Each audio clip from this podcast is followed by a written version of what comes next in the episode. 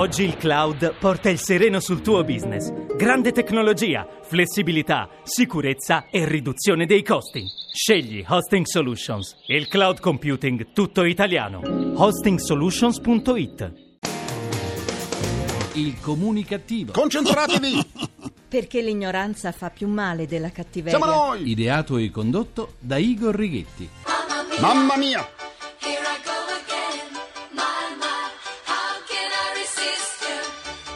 Mamma mia. Mamma mia! Buona comunicazione Italia, mamma mia! Dal vostro comunicativo di fiducia Igor Righetti. Bentornati, bentornati alla nostra terapia radiofonica di gruppo Emissioni Zero, numero 2064 con il 64 col 4 undicesimo anno di programmazione. Siamo circondati, siamo circondati da truffatori, da attentatori alla nostra linea e alla nostra salute. Il nemico può essere ovunque nascosto in una nocciolina come in un chicco di caffè o in un panino. Oh, Oh.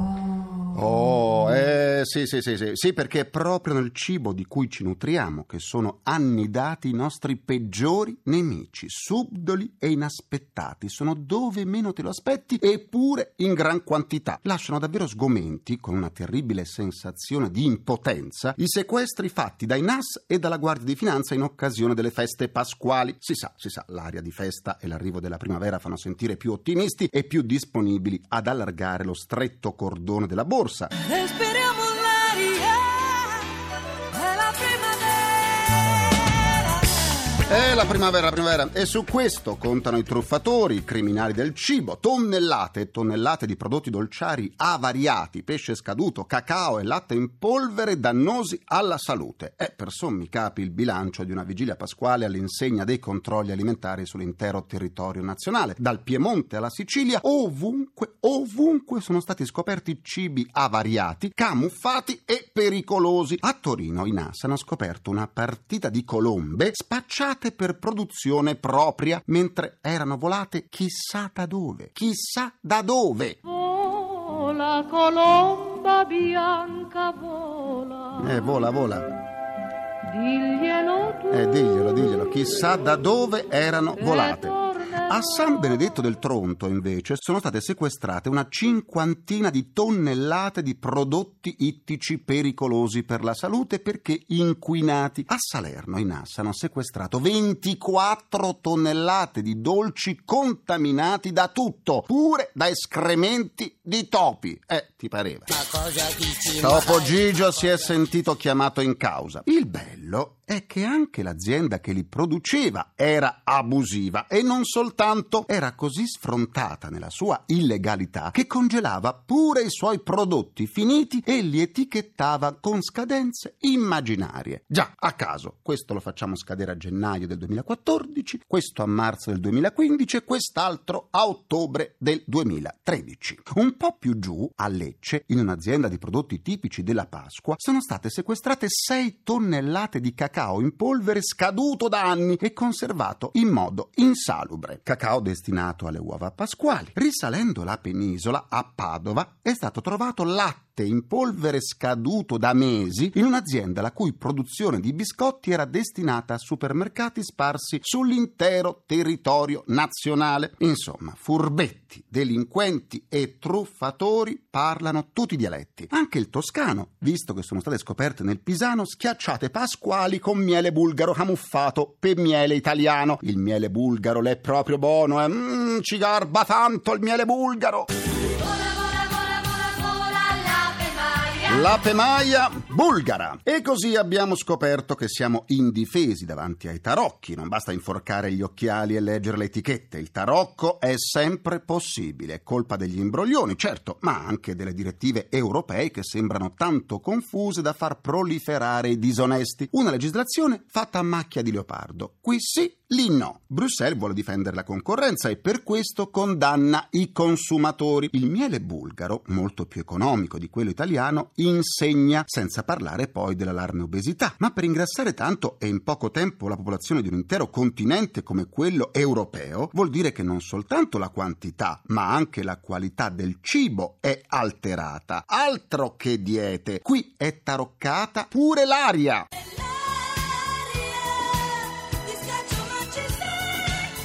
L'aria, ti schiaccio ma ci sei. Nell'aria che puzza puzza puzza. Notizie molto tristi arrivano sugli effetti della crisi economica europea. Se non fosse che il cornetto rosso fa venire in mente subito gli sfigati, ce ne sarebbe da cucirne uno in ogni tasca. Ma insomma, non si sa se sia per colpa della crisi o se invece non sia per un gusto sadomasochista molto diffuso in questi ultimi tempi. Fatto sta che arrivano notizie da strapparsi i capelli. Eh, oh mio Dio. No, no, no, i capelli meglio non strapparli con quello che costano i trapianti. Eh, meglio arrivare alla notizia. Secondo alcuni prestigiosi commentatori delle vicende europee, la crisi sta avendo effetti devastanti sulla salute della gente. Così, se da una parte le misure economiche prese per arginare la crisi non hanno ottenuto i risultati che si sperava arrivassero, dall'altra un risultato l'hanno raggiunto. Quello di creare enormi problemi sanitari tra le popolazioni. Il tasso dei suicidi nei paesi dell'Unione Europea è in rapida salita. Il tributo più alto lo paga la Grecia, dove si segnala un forte aumento dei casi di AIDS per la sospensione di forniture di siringhe, a cui si aggiungono altre malattie che sembravano scomparse, come la malaria e la TBC. Ma se in Grecia la carenza di misure sanitarie provoca l'insorgere di malattie, in Islanda, sempre grazie alla crisi, scoppiano di salute perché hanno chiuso le grandi industrie del cibo spazzatura e i locali sono tornati a nutrirsi in modo semplice e genuino. Non c'è dubbio però che i tagli ai costi della salute previsti per i prossimi anni fanno pensare a conseguenze molto serie sul benessere. In Italia la situazione comincia a farsi molto seria. Stando ai dati dell'Osservatorio Nazionale sulla Salute dell'Università Cattolica di Roma, sono già 9 milioni le persone che hanno rinunciato a curare disturbi di piccola e media entità, come le cure dentali, particolarmente costose. E così aumenta il numero delle persone che perdono i denti e non li sostituiscono. Certo, non fa piacere vedersi sdentati e appare inevitabile quindi che ci sia un aumento dell'utilizzo di farmaci antidepressivi. Proseguendo nella sua analisi, l'osservatorio rileva che anche gli stili di vita peggiorano, con una diminuzione nel consumo di frutta e verdura. Come se non bastassero i dati fin qui comunicati, ecco,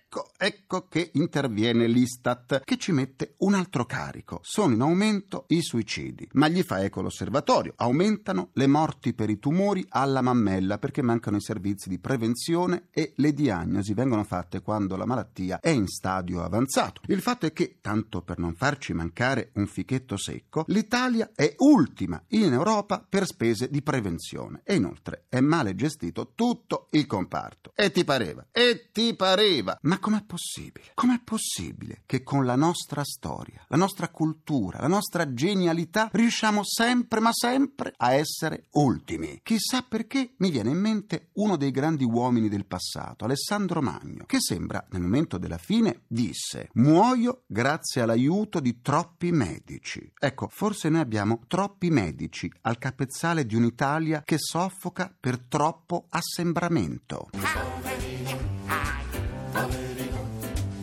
Eh, poveri noi, poveri noi. Per riascoltare l'istituto del comunicativo andate sul sito comunicativo.rai.it dove potrete anche scaricarla in podcast e sentirla in caso di alluce valgo perché io valgo. Come sempre vi aspetto pure sulla pagina Facebook del comunicativo, facebook.com slash il comunicativo per esternare un po' di sane comunicattiverie assieme a me. Vi ricordo che sul sito del nostro concorso per aspiranti conduttori radiofonici la radio di parola, radiodiparola.rai.it sono online i nomi dei 30 semifinalisti con le loro prove di conduzione. Andate a votare in modo gratuito il vostro preferito. Avete tempo fino a mezzanotte dell'8 aprile. Adesso facciamo un salto nella libreria comunicativa. Volta pagina. I libri più comunicativi del momento.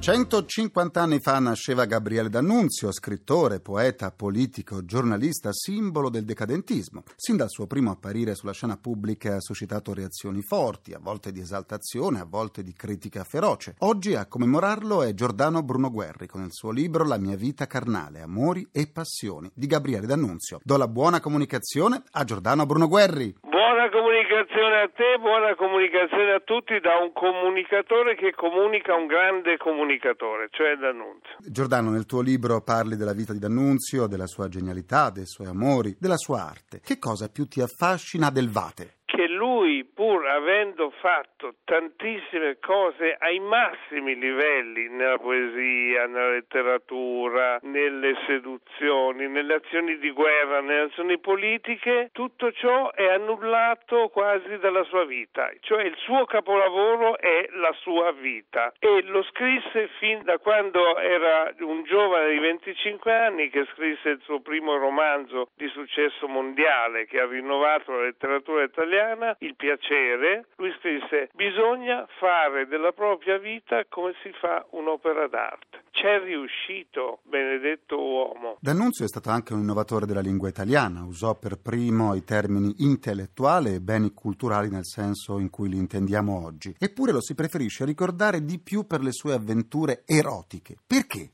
Probabilmente perché glieli si invidia e poi perché sono state esagerate a dismisura. Come una volta nelle barzellette tutte le idiozie venivano attribuite ai carabinieri, Sì. per decenni qualsiasi stravaganza sessuale è stata attribuita a D'Annunzio. D'Annunzio in fondo aveva gusti semplici, da giovane gli piacevano le signore mature, da vecchio gli piacevano le ragazze giovani, gli piaceva andare con due, tre donne insieme, ma quello che è eccezionale di lui è la sua tenacia, perché tutti i giorni fino a quando era vecchio lui voleva soddisfare il suo compagno che chiamava principino, monachino di ferro, catapulta perpetua, gonfalone selvaggio ed erano tutti nomignoli appropriati. Vi ricordo il titolo del libro, La mia vita carnale di Giordano Bruno Guerri, è pubblicato da Mondadori e ha 230 pagine. Buona comunicazione a Giordano Bruno Guerri. E buona comunicazione a tutti.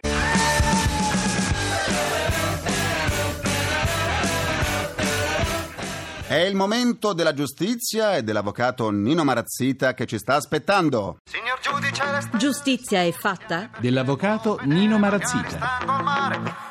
Buona comunicazione. Mi scrive Margherita da Brescia e mi dice eh, che si è affezionata e segue sempre la trasmissione perché è bella, perché tutta l'equipe è molto brava e poi le piacciono molto le chicche che io estrapolo dalle sentenze della Suprema Corte di Cassazione. Allora accontentiamo subito anche Margherita, oltre a tutti quelli che ci ascoltano. Teatro della vicenda, una via di Sant'Angelo dei Lombardi, che è un paese molto carino in provincia d'Avellino. A Sant'Angelo dei Lombardi un contadino che chiameremo Mario si è visto infliggere una contravvenzione da due agenti della polizia stradale. Che fa Enrico? Favorisce la carta di circolazione richiesta, però dentro ci mette la cattiva idea di metterci una banconota da 10 euro e dice ai due agenti, leggo testualmente quello che c'è scritto nella sentenza, lasciatevi sta, pigliatevi un caffè. E naturalmente i due vigili sono inflessibili, lo denunciano e Mario viene condannato per istigazione alla corruzione. Ricorre in Corte d'Appello e la Corte d'Appello ribadisce eh, si tratta di istigazione alla corruzione, la condanna va bene. Mario è tenace o l'avvocato di Mario è molto tenace, va, ah, vanno davanti alla Suprema Corte di Cassazione. La Suprema Corte di Cassazione annulla la sentenza e dice tanto dando 10 euro dobbiamo considerare che ha dato 5 euro per ciascuno perché i vigili erano due. E allora per la palese irrisorietà della somma semmai si potrebbe configurare il reato d'oltraggio mai quello di istigazione alla corruzione. Però il reato di oltraggio in quel periodo era stato depenalizzato cioè non c'era il reato d'oltraggio è stato inserito dopo e quindi Mario non ha subito nessuna conseguenza dal suo gesto però ha stabilito un precedente. Buona comunicazione. Ho visto un re. Se la scusa? Ho visto un re. Ah, beh, sì, beh. Un re che piangeva seduto sulla Concludo anche questa seduta con il mio pensiero comunicativo. Durante una conferenza stampa a Parigi, la leader dell'estrema destra francese Marine Le Pen ha dichiarato di essere d'accordo con la posizione di Beppe Grillo di non coalizzarsi con nessun partito, aggiungendo che l'Italia ha preso coscienza delle regole distruttive dell'Unione Europea. Dopo queste affermazioni posso dire che la leader francese abbia paura che a condividere i propri destini con l'Unione Europea ci sia il rischio di lasciarci Le Pen? Eh sì. Ringrazio i miei implacabili complici Vittorio Rapi, Walter Ghetti, Carapagliai. Un ringraziamento a Francesco Arcuri. Alla console. Alla console. Alla console tra gli immancabili. Folletti! Folletti, c'è Massimo Vasciaveo, la terapia quotidiana del comunicativo tornerà domani, sempre alle 14.44 precise precise. Buona comunicazione e buon proseguimento dal vostro portatore strano di comunicattiveria. Igor Righetti, grazie, vi lascia al GR1. A domani. Il comunicativo. Perché l'ignoranza fa più male della cattiveria. Ideato e condotto da Igor Righetti.